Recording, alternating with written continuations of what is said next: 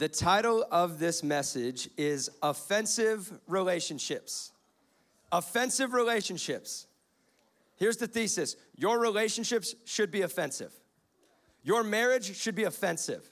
The way you date, the way that you're handling your engagement, it should be offensive. Your friendships, your group should be offensive. To who? To the enemy of your soul and the enemy of your relationships, who wants nothing more than to destroy the relationships in your life. The enemy should look at your marriage and go, oh, crap. That's a kingdom weapon right there. They're coming for me. He should look at your group getting together and shudder. Man, those are some people coming together to charge my gates. They're going to charge the gates of hell together. They're bringing the light into the darkness of Jesus Christ. I worry for too many of our relationships that the enemy looks at them and goes, psh, light work, child's play. A couple questions, a little temptation. I can blow this thing up. I worry that his tactic that he has always had is working all too well in our lives right now of striking at relationship. He's done this from the beginning with Adam and Eve. This whole thing went upside down when he struck at their relationship with God and their relationship with each other. It's always been his tactic to get you into his way of thinking, into his bad strategies of the world. The answer to have an offensive relationship is found in Ecclesiastes chapter 4. The last verse is the most famous verse. You hear it at weddings. I just read this at a wedding. Verse 12, Ecclesiastes 4:12, it says, though one may be overpowered, two can defend themselves. A cord of three strands is not quickly broken.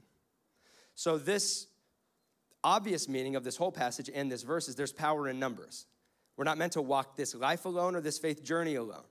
We're supposed to do this together. There's power in numbers. The answer, the ultimate answer is the last line. A cord of three strands, that it takes three in marriage. It takes three in a relationship, you, the other person, and God, interwoven together. But the line that has stuck out to me is the middle part. Two can defend themselves.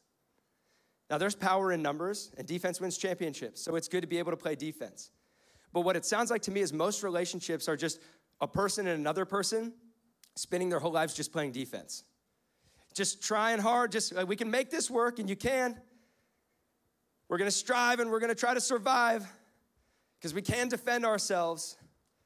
But I think there's so much more for our relationships and our marriages than just playing defense. When you get a group of guys together and you decide, let's go play some backyard football, and you have an odd number so you can't have even teams, do you know what no guy ever says? Oh, I'll be all-time defense.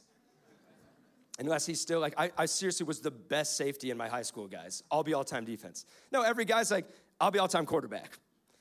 We want to play offense. You'll never see a defensive player more excited in football than when they get to score a touchdown. Pick six, pick up a fumble, take it to the house. That's the most excited they ever get. Why? Because we want to play some offense. We want to score points. And I worry that too many of our marriages, too many of our relationships look like a life of all-time defense when we are called to play offense. So there's a double meaning for you. Your relationship should be offensive to the enemy because you are playing offense with your relationship.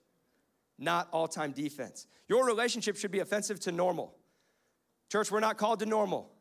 We're not called to normal relationships, the bad strategies of this world. We're called to play some offense. And I think for a lot of us, maybe that's new. Maybe we've never really thought of our relationships in that context. Like I've never really seen a bigger purpose than just the relationship itself.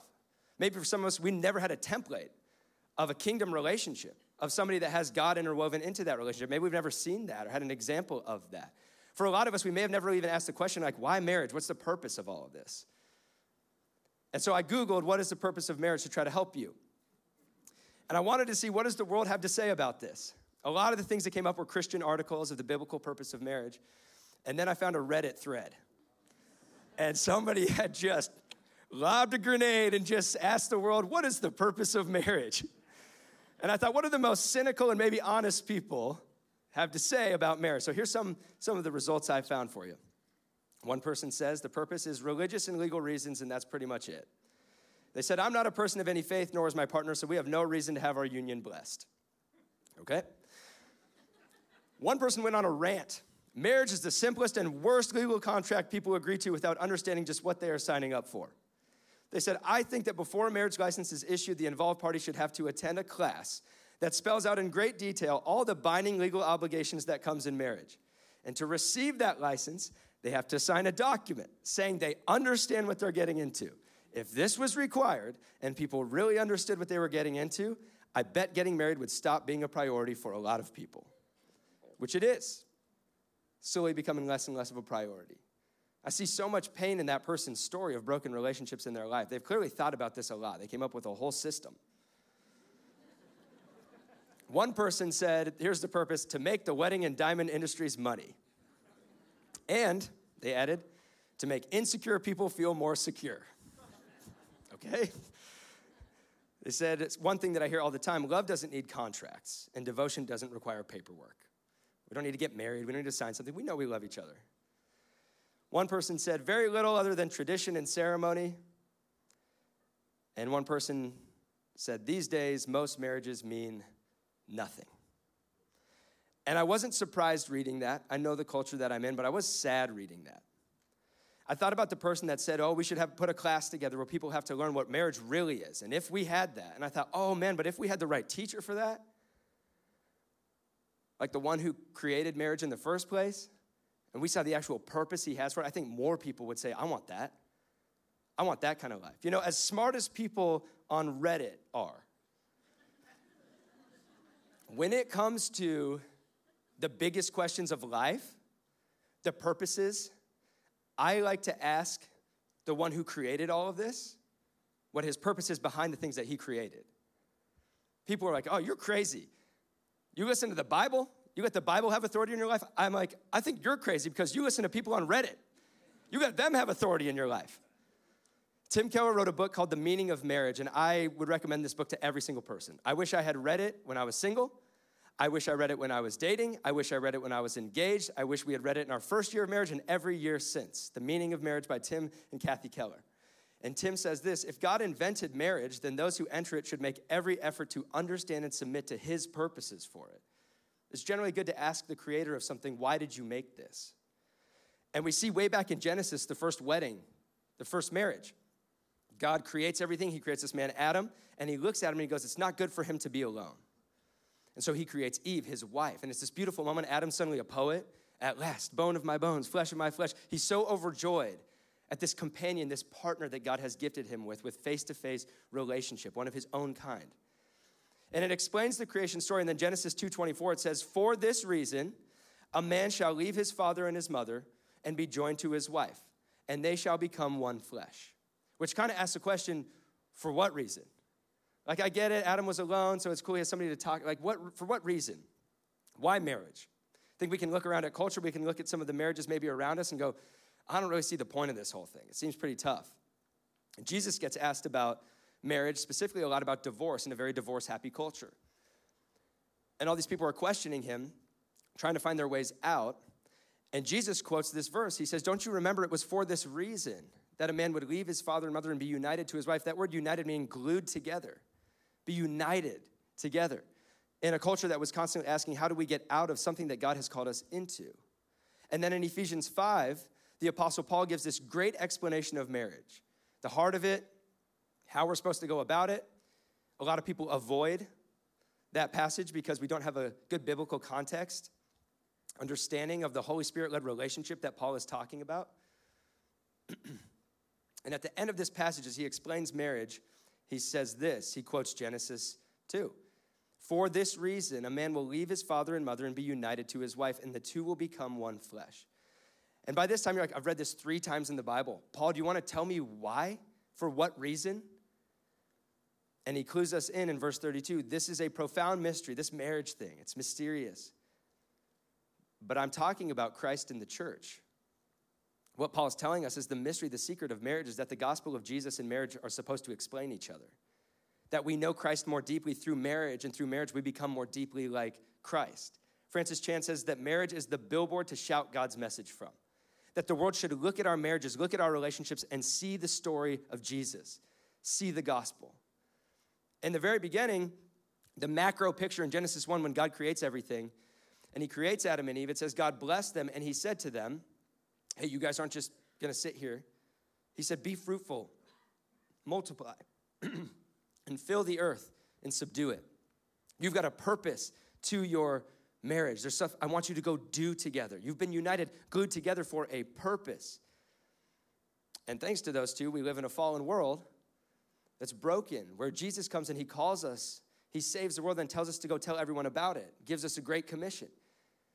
And you can put those two things together and see the purpose of relationship. I'll define it this way. You have been united to bear kingdom fruit and make disciples. When he says be fruitful and multiply, that means having kids, but it's more than that. That's part of being fruitful. That's part of multiplying. But Jesus gives a movement of multiplication called the church. And your marriage is supposed to be at the center of that. That's supposed to be the purpose of your marriage. For some people, that might be like, I've never heard that before, thought of my marriage like that. For some people, you might be like, I hear that all the time. I'm supposed to make disciples. I'm supposed to go tell people about Jesus. Yes, but not just individually. That's also the purpose of your marriage and your relationships as well, to play offense.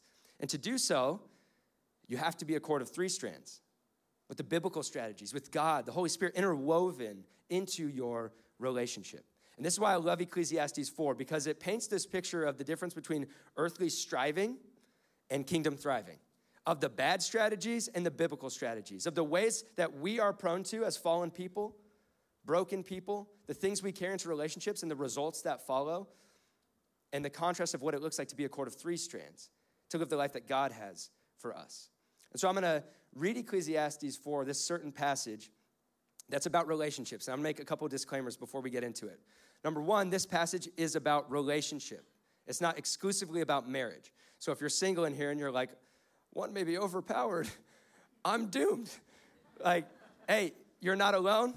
Look around. You got a family here. You got people around you. This passage isn't just about marriage. It's about relationship. It's about community. I'm going to speak mostly in the context of marriage because I believe it to be the most intimate and important relationship. But this applies to all of our relationships. If you're single or you're dating right now, let this passage, let the vision that God has help you in the here and now, how you go about dating to help you in the then and there when you are married. Learn from it now. Learn things that people in here that are married or maybe divorced would go, gosh, I wish I had known that. I wish I had seen God's purposes behind this. This is for everyone. And I'm also going to make this disclaimer that some of the things that we talk about, especially like in a relationship series, pornography, sex, living together, things like that, the way that the world goes about relationships, I know when we contrast that or we go talk about those things, it sounds very foreign to a lot of you. To a lot of us in this culture, a biblical understanding of relationship is like, what the heck are you talking about? That sounds crazy. And I recognize that. When I maybe poke a little bit today, ruffle some feathers, here's my hope. Not shame, but vision. Not shame, but vision. I love you enough to tell you the truth that may offend your flesh in hopes that it feeds your spirit to find what God actually has for you, what he actually wants for you. One of my buddies was like, dude, you're throwing haymakers this weekend. I'm like, I'm throwing haymakers, not at you. I'm not trying to knock you out. I'm trying to help you knock the enemy and his bad strategies out of your life. For some of you in this room, maybe divorce is in your story, and I want you to know there are no second-class Christians. I know that that's a painful part of your story, and I know maybe some things may sting today because you're like, gosh, we didn't know that, or we didn't work that way. And this sermon is not about back then, it's about from here. It's about vision for your life and also for you to be able to help other people not walk into the pain that maybe you walked into. I talked to a lady last night who was like, I'm divorced, and some of that was hard to hear because I realized my husband and I, we weren't a cord of three strands, and that's why it fell apart. We could only play defense for so long, and now she mentors people and helps younger people to see what a God-given marriage, what a God-purposed marriage could look like in their lives. This is not about shame. This is about vision. We're throwing haymakers at the enemy today. So let's start with the first verse, Ecclesiastes 4, verse 4. And I saw that all toil and all achievement spring from one person's envy of another. This too is meaningless, a chasing after the wind. If you ever read Ecclesiastes, just get used to the word meaningless. It's this interesting narrative where this teacher observes the world and then comments on what he's seeing. And the first thing he sees is a very bad strategy that a lot of us live our lives with and carry into relationships called jealousy. Bad strategy number one, jealousy. What he's saying is when I look around, it looks to me like all these people, their main motivator is envy. They live their whole lives based out of what does that person have that I don't, and what are they that I'm not? And that just kind of guides their life. They live a life of envy and jealousy, which is toxic in a relationship. When I first was dating my wife, and I've had to work through this even into our marriage, but when we were dating especially, it was like every room I walked into, I'm like sizing up every other guy. Like, gosh, I hope she doesn't realize he's smarter than me, he's funnier than me, he's stronger than me, he makes more money than me. You feel this jealousy all the time. And the way that this comes about is that we as human beings are always comparing, always playing the comparison game. And comparison leads to insecurity because we're always so aware of what they are that we're not. And that insecurity in a relationship gives birth to jealousy, which leads us ultimately to control. So I was in H-E-B the other day. I saw this girlfriend who was just pushing the cart like a normal person, while her boyfriend was also pushing the cart with his arms around hers and his legs around hers. And he's literally like waddling, like a penguin or something. And I wanted to walk up to him and be like, hey, bro, nobody's gonna walk up in H-E-B right now and try to steal your girlfriend. You could probably just let her breathe right now and walk next to her. And by the way, if you think that someone could walk up to you guys while you're grocery shopping together and your girlfriend's gonna run off with them, you should break up right now. I'm a pastor, I will officiate the breakup. This looks crazy. This is a picture of how so many of us live our relationships. When you are living the bad strategy of jealousy guiding you, what you're always saying is, I need control. I need control. To counterpunch that, to have a healthy relationship, the biblical strategy is surrender, to open your hands. And you can do that when you can say, God's in control. He's in control. Things don't go that well when I'm in control in the first place. I need to surrender and be a cord of three strands and let God be in control. Now, some of you, if you're in a relationship right now, you're dating, you're engaged, and you just feel neurotic all the time, like you cannot trust them. Maybe trust has been broken. And you have to monitor everywhere they go and everything they do, and you're always anxious and worried. Maybe counseling and maybe just break up. It's not gonna get better once you get married. Marriage is a magnifier. It's only gonna make it more real in your life. Listen to what Tim Keller says about this concept. It is possible to feel that you are madly in love with someone when it is really just an attraction to someone who can meet your needs and address those insecurities and doubts you have about yourself. In that kind of relationship, you will demand and control rather than serve and give.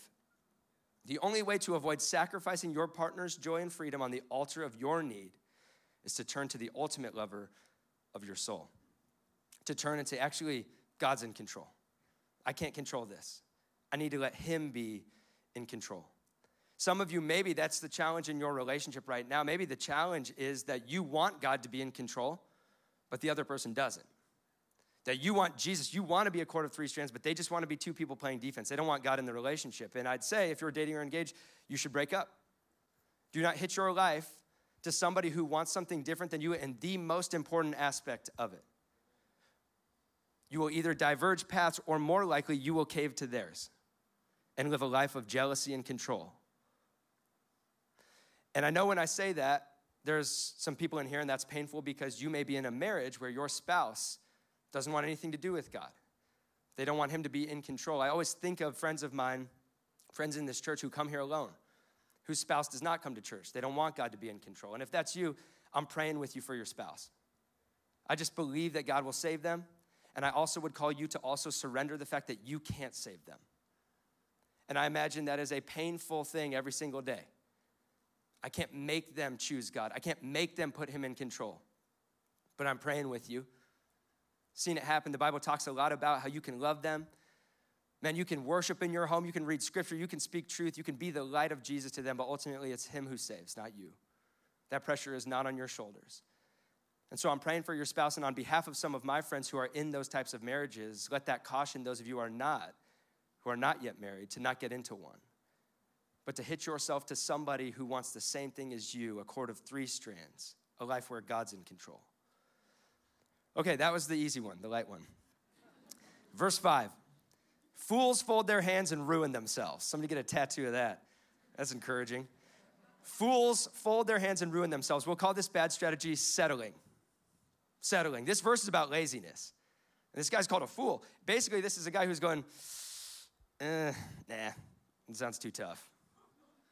I'm just going to do this the easy way, which we as human beings, that's what we're prone to. We like the path of least resistance. We like the easy way, right? It's kind of how we are. And fellas, I'm going to talk to you for a second. Because I think that this world constantly pressures us and pushes us to settle for being men of the world rather than the call to be men of God. And when men settle, the world settles. That story's been going on for a long time. There was a study where they asked men about relationships, and they said that compatibility, all these guys, above all, compatibility meant someone who showed a willingness to take them as they are and not change them. On one hand, I understand that. Nobody wants to be a project. You're a person. Be preferred to be treated that way. This whole, like, oh, he's this wounded wild dog, and I'm going to domesticate him. Like, no, nobody wants to be that. Don't do that. There's actually a great wildness in a man that's not supposed to be domesticated. It's supposed to be directed towards Jesus. I also think that idea has become an excuse for men to forever remain the same. There was a guy who in this study, this is what he said. If you are truly compatible, then you don't have to change. It's like, this guy's not married. And if he is a horrible spouse. You don't have to change. I pray to God I'm not the same guy I was when my wife and I got married almost 10 years ago. Of course you change and adapt and grow, but nobody wants to do that. And to be fair to these guys, we live in a culture that's telling us that to put someone else's interests and life ahead of yours is oppressive to you. It's oppressive to you to think of somebody before yourself. Look out for number one. And that's kind of been the way that we're geared since way back. Good old Adam in the garden. The serpent's tempting his wife, and you're looking at him like, hey, this would be a good time to speak up. You should say something. And he's like, this would be awkward. I don't want to ruffle feathers. This does sound kind of cool. Let's try this fruit. And we're all like, cool, man. Thank you so much. Now AI is taking over the world. Look at us now. We appreciate you. In heaven, everyone's going to be having a great time. And then Adam and Eve, everyone's like, nah. Thanks for everything, guys. But the laziness, the passivity in Adam is in all of us, especially us men. We have a challenge before us. Will we fall like Adam or will we rise like Christ? You know, it used to be that marriage was the place where men became truly masculine. For most of Western history, the primary and most valued characteristic of manhood was self-mastery. A man who indulged in excessive eating and drinking and sleeping and sex, people would look at and say, he's unfit to rule a household or an organization. Don't trust that guy with anybody. Don't put him in charge of anyone. It used to be that it was sexual restraint, not sexual prowess, that was the measure of a man. And now we live in a world that celebrates boys who can shave. Forever boys. Men settling for less. And guys, I'm not throwing stones at you. I've been this guy. I know this life. This is what we're fed. This is what we're told. And I'm not shaming you today. I'm calling you because you're made for more. And maybe your dad or the men in your life never showed you what it looks like to be a man of God. And man, I'm glad you're here. I'm glad you're hearing about Jesus, because he is the one man you need to follow. The one man to realize what it looks like to actually not settle for less, but to sacrifice for more. That's what the counterpunch to settling is. It's sacrifice. Settling is where we say, it's not worth it. Let's take it the easy way. Sacrifice is where we say, God is worth it. He's worth it. Doing this the hard way. There's an example that is going to ruffle, by statistics, 70% of feathers in this room. Living together before you get married. And I know for a lot of you that might be your story or was your story, and maybe it's your parents were the ones who said, test it out before you actually commit to this thing. And I know there's financial and logical reasons that people do that. Again, I'm not throwing stones. The problem is that the world feeds you bad strategies but doesn't tell you about bad results that come from them, and that job is left to pastors, and then you're mad at us. But we love you enough to tell you the truth. For a lot of couples, I think that it's one person saying, hey, I don't actually love you enough to fully commit to you and close off all the other options, but let's play house and make this more convenient for me. Tim Keller says this: cohabitation or living together gives men regular access to domestic and sexual ministrations of a girlfriend while allowing them to lead a more independent life and continue to look around for a better partner. The world's going to tell you this makes sense. It's not going to tell you that you're 33% more likely to get divorced if you live together before you're married. That if you're sleeping together and living together before marriage, you are far more likely to have an affair. And if that's your story, maybe you're living together right now, or maybe you're married and you lived together before you got married and you're like, oh, crap. Nobody told us that. Are we doomed? I have a lot of friends who lived together before they got married and they have great marriages because they figured out this cord of three strands thing. They started to make God the center. They said, God's worth it. It's not about then and there, it's about from here and now. I have some friends who were living together and moved out until their wedding day. They just didn't know and decided we're gonna try a biblical strategy. We're gonna do this the more sacrificial way because God's worth it. And in a world where, unfortunately, men are constantly tempted to settle for less, what it leads to is that women settle for less because they settle for us. And then our kids pay the price. And this isn't all on men, ladies. When you're settling, you're licensing. When you're settling to let a man remain forever a boy, you're licensing him to do so, and then you're mad at him for it. We love sacrifice. It's quiet in here. We love sacrifice in theory, not in reality, right? Like, thank God Jesus didn't settle for what was easy and convenient to him, that he didn't do what was deserved for us. We go to a wedding and it's like a reading from Paul's letter to the Corinthians. Love is patient, love is kind. It does not boast, it does not envy, it's not self-seeking. Oh, that's so beautiful. I'm not gonna live like that. That sounds pretty challenging. It sounds like it's not really the me thing. Have to sacrifice. But what great thing in life is not worth sacrificing for and doesn't require sacrifice? And it's in that mystery of marriage when we live a life of sacrifice because God's worth it that people see the gospel. That they look at your marriage, they look at your relationship and go, I see something different here. I see Jesus. Sacrifice that's undeserved. Francis Chan said, Jesus' humility is the key to healthy marriage. Arguments escalate when we want to be right more than we want to be like Christ. One of the most important things you can do in a relationship is sacrifice when you least want to. There's times where I'm lazy, I'm selfish. It's in my broken nature. I want things that are easy for me. I want this to be about me. I don't want to sacrifice for my wife. You know what really sobers me up in those moments is remembering who her father is. I'm talking about her heavenly father. Ultimately, the guy whose blessing I asked to marry her. And I'm getting selfish and lazy, and then I remember who her dad is and go, I don't mess with that guy. And also, he has called me to sacrifice, to lay my life down for her because he's worth it to me. And because of that, she's worth it to me, even when she's a pain. Even when I'm like, hey, bro, this is your daughter. Maybe you figure this out. Sacrifice is where we say God is worth it. We don't settle for what the world has for us. We don't settle for what's easy. We don't settle for less. We sacrifice for more. Verse 6, better one handful with tranquility than two handfuls with toil and chasing after the wind. We'll call this bad strategy toil. We'll read a little more about it in a second. What this describes is someone who's given something, but it's not enough. They always need more, always need to grab at everything, always filling themselves with all of these temporary things, trying to fill up an eternal appetite and wondering why it's not working. Never enough, never content, never satisfied. And that's in human nature because we're broken and we realize a lot of the time, like, oh, I'm not fully fulfilled and I'm not content in all these ways. I have problems, and relationships become a really good place to blame somebody else for that. Well, they just weren't enough for me. They just didn't fulfill me in the ways they were supposed to. They weren't everything for me. But I think deep down in all of us, what we really know and what leads to a life that can be so much toil, always trying to make more of ourselves, get more for ourselves, is the realization that I'm not enough. I'm not enough. I'm not everything that I want to be and everything that I need to be. For my spouse, it's been a hard pill to swallow, but so humbling and good for me to realize I can't save her. I can't fix all her problems and all her pain. I can't be everything. I'm actually not everything that she needs. The bad strategy of toil is where you're constantly living out of that identity and letting that guide you and let that toil just continually trying to fill myself to become enough. Where the contrast of it, the biblical strategy that this verse gives us is tranquility, peace, and that comes from being able to say, God is enough.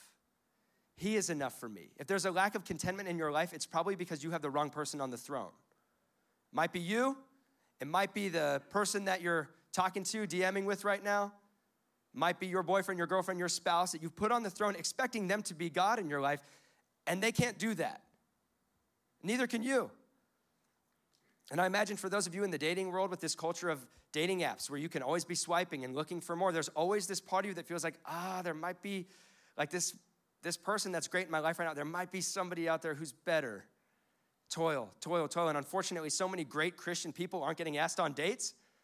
So many great Christian couples aren't coming together or staying together because of this toil. I'm not fully satisfied. They aren't quite everything. They're not the perfect 100 out of 100 of my list. You're expecting them to be God, and they can't be. Most of my marriage problems are not marriage problems. They're God problems. It's not that something's wrong with her. It's that I'm not right with him. That I need to come back to him and get us aligned to remember this whole thing, that he's actually enough for me, that he's everything I need. And because of that, I don't have to put the crushing burden on my wife to be my savior. And that's where freedom, where tranquility, where peace comes into a relationship. He is enough. He's everything I need. So she can be enough for me. She's not perfect, but she's a gift that I can hold and go, man, I find peace here. This is the gift of God. I don't need to go looking somewhere else. This is a beautiful gift of tranquility because he is enough. He's everything I need. And we read now about toil. There's this character we kind of get introduced to. Again, I saw something meaningless under the sun. There was a man all alone.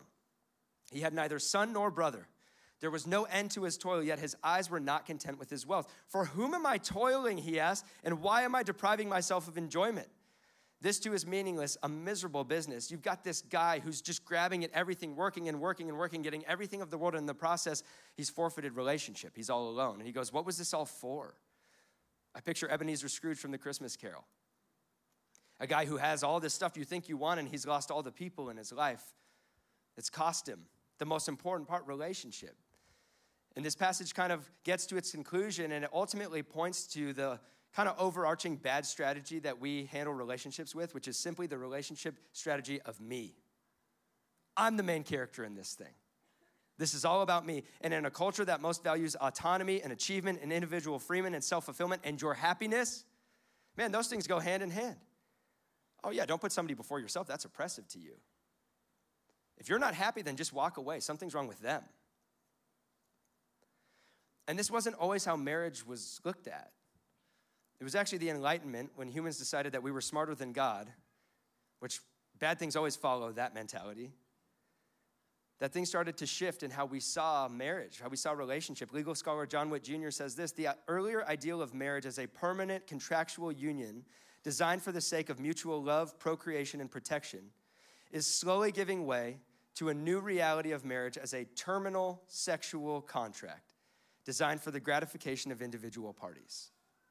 Tim Keller says, in this view, married persons marry for themselves, not to fulfill responsibilities to God or society. In short, the Enlightenment privatized marriage, taking it out of the public sphere and redefined its purpose as individual gratification, not any broader good such as reflecting God's nature, producing character, or raising children. In short, marriage used to be about us, and now marriage is about me. That's how we walk into relationships and filter them. Always asking the question, what do I gain? Rather than the question of, what do I give? Which is the question that Jesus is always asking. We're always asking, what do I get from this? If it's not everything that I've ever wanted, then I'm out. Rather than, what do I give to this to build this into the relationship that I've dreamed of? And the irony of the world's bad strategies that won't tell you about the bad results to follow is we believe all of these lies, all of these things that we think it should be all about me, and it's what do I need? Always ask that question, what do I need?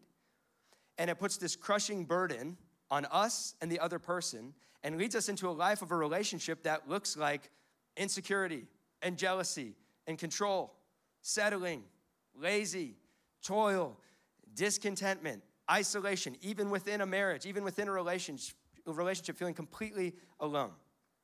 I think about that man who was toiling, wondering, what was this all for?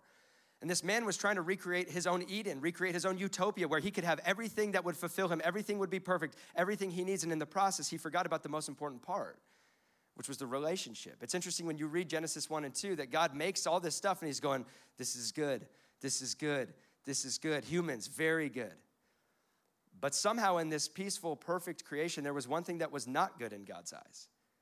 It's not good for this man to be alone. The most important gift I can give him is to be glued together with someone else, to go bear kingdom fruit, to go live the life that I have for them together, which we find at the end of this passage. Two are better than one, verse 9, because they have good return for their labor. If either of them falls down, one can help the other up, but pity anyone who falls and has no one to help them up. Also, if two lie down together, they will keep warm. But how can one keep warm alone? Married people said amen. two can lie down together and they will keep warm. Okay, nobody's married in here, or married couples are not having sex. That's not good. Sex is a great gift from God for your marriage, so if you're not doing it, you should do it. I said that to married people. Just want to be clear there. I know the guy that's like, I heard what I needed. Love that pastor. That guy is awesome. Let me get my DMs going. Okay.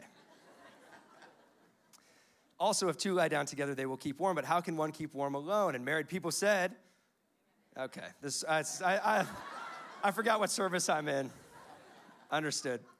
You're all single and dating. Verse 12, though one may be overpowered, two can defend themselves. A cord of three strands is not quickly broken.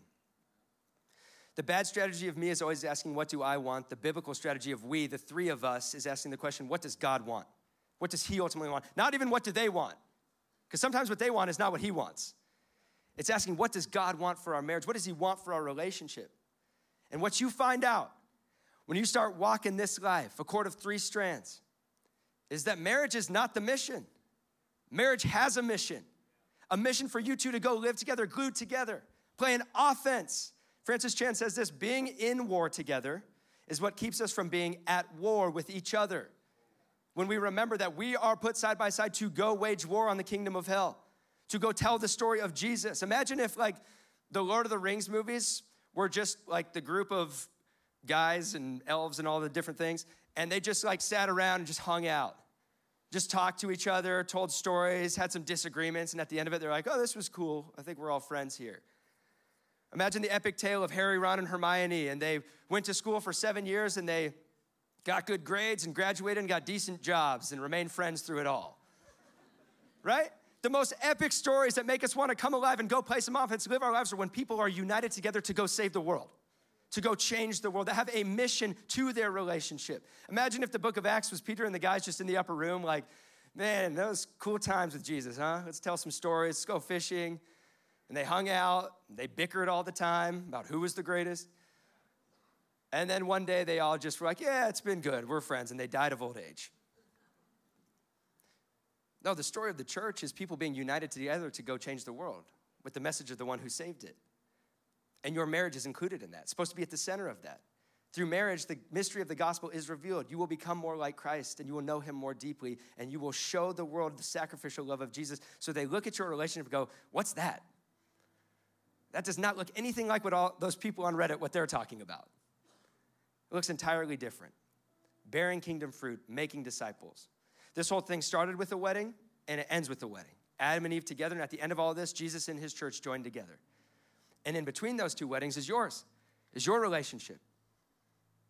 And what you get to do is call back to that original purpose, to bear kingdom fruit, and in that process, make disciples, to invite as many people around you to that wedding, to be with us in eternity. That's the point of your marriage.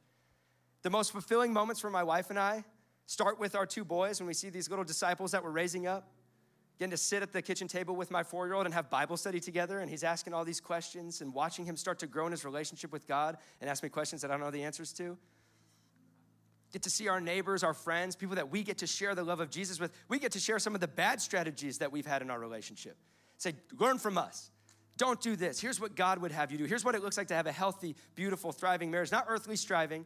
We've had seasons where we're two people just trying to play defense and got to get back to God so we can play some offense together through surrender and sacrifice and finding that tranquility that this is enough because he's enough. Being content with the gift that he's given us and realizing that we have a purpose, a mission to go on together in unity, glued together. I was talking to a friend of mine, Wade Lombard. His family comes here. They're an amazing family. And I look at Wade's family and I see a kingdom weapon. I look at his marriage and his kids. He's got 3 teenagers who are here every weekend. They're growing our youth ministry. They serve here. They're getting kids at their high school worshiping together. Wade and Kimberly have done so much for the kingdom in this city. And so I called Wade. I'm like, bro, I looked at your family and it looks different to me. I see the gospel in your family. What's been the key to that? How do you guys approach marriage? And while we were talking about marriage and how they go about it, one of the things I love that he said, he's like, you know what? We've been married for so long, I don't even totally remember like life before Kimberly, but we came together and man, it's been so awesome. We've had ups and downs, but he said, we just kick butt together. He didn't actually say butt, so pray for Wade and his cussing problem. His wife, Kimberly, is still working really hard. Pray for Kimberly, ultimately. Marriage is a great sanctifier. It's working on Wade. We kick butt together. For many of us, we forget that we should be kicking butt together. We're too busy trying to kick each other's, maybe, forgetting that there's a purpose at all. And Wade said one of the key things for their family, it came from his mom, something that they always say is this: but in this family. So the world may do it this way, but in this family, this is how we do it. Reminds me of Joshua way back when he's looking at all the Israelites. He's like, you guys got to decide if you're going to do this God's way or you're going to do it your way. As for me and my house, we will serve the Lord. And I love that both their names are on here because it shows the generational impact of what happens when you start to live the biblical strategies, the kingdom thriving, that it passes down to the people that will come after you.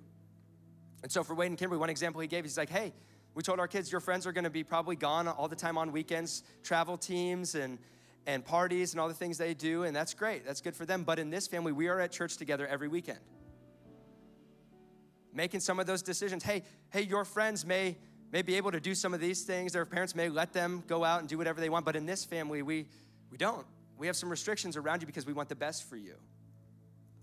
And I was like, Wade, I'm gonna steal that from my family and I'm gonna let the whole church steal it as well. To say, hey, the world may have some bad strategies, but in this family, we go about the biblical strategies. The world may tell us to settle for less, but in this family, we sacrifice for more. The world may tell us that we should just kind of use DMs and shoot messages and never show our cards, but in this family, we walk up to somebody and ask them on a date, face to face, eye to eye, because we're adults. The world may tell us to settle for cheap hookups on apps, but in this family, we wait. We wait for somebody who actually wants God to be in control so that we can be a cord of three strands together. We don't settle for less, we sacrifice for more. Our parents, the world, whatever, may give us that kind of bad strategy advice of how we should treat living together or sex or whatever, but in this family, we go first to God to ask him, what's the best for us? What do you have for us? The world may feed us on Reddit with all of these inputs and all of these things that we're supposed to listen to, but in this family, we listen to the Word of God. We let the Word of God speak to and guide us. The world may tell us that we know best and that somebody out there is smarter so we can learn from them, but in this family, we go to God and ask him. We go and pray together. Let me give you a stat that will save some of your marriages, change your lives and relationships. The divorce rate of couples who attend church together regularly is about 45 to 50%. Unfortunately, the church's divorce rate is not much better than the world's, which is why we need to have class and talk about the kingdom purpose to marriage, to reignite that in some marriages. But the divorce rate of couples who pray together daily is 1 in 1,152, less than 1% divorce rate. And that's not like you've got to pray for 2 hours and you have to pray all these different things and for all these. That might be some days 1 minute coming together before you go to work and just going, hey, real quick, remember we're a cord of three strands. Let's not go today and try to play defense and just be two people trying to make this work. Let's let the Holy Spirit work through our relationship. Let's go to God right now and pray together. And there's times in my relationship, in my marriage, and the last thing I want to do is pray with my wife. But in those moments where we humble ourselves, we come before the main character in our marriage. It's not me, it's not her, it's him. It's Jesus. And when we come together and humble ourselves, a lot of our pettiness just kind of goes away. Like for a lot of you couples, every time you drive to church, you get in a fight. Because there's an enemy who doesn't want you to be here. Because there's resistance to you becoming a kingdom weapon. The enemy wants you to settle for his bad strategies, to play defense for the rest of your life. But then you come here and you hear from the word and you worship and you walk out like, I'm not even mad at you anymore. What the heck happened? Oh, the Holy Spirit corrected your heart. God just spoke to you. You just sat in reverence and awe at the main character in the story and you let God speak and realize that he's enough, he's in control. So we can take the pressure off of ourselves. And we can go be a kingdom weapon together. Forgiveness, humility, repentance, those things happen when you pray together. So the world may tell us to settle for less, but we're gonna sacrifice for more. The world may have bad strategies for us, but in this family, we're gonna follow the biblical strategies. And I hope and pray that people look at Red Rocks Church and they go, man, they just do relationship differently.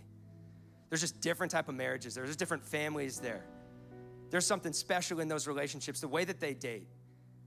Engaged couples who aren't so busy planning a wedding that they forget to plan their marriage. They're being joined together, glued together so that they can be unified to bear kingdom fruit and make disciples. That's my dream for the relationships in this church, and that's what God has for you.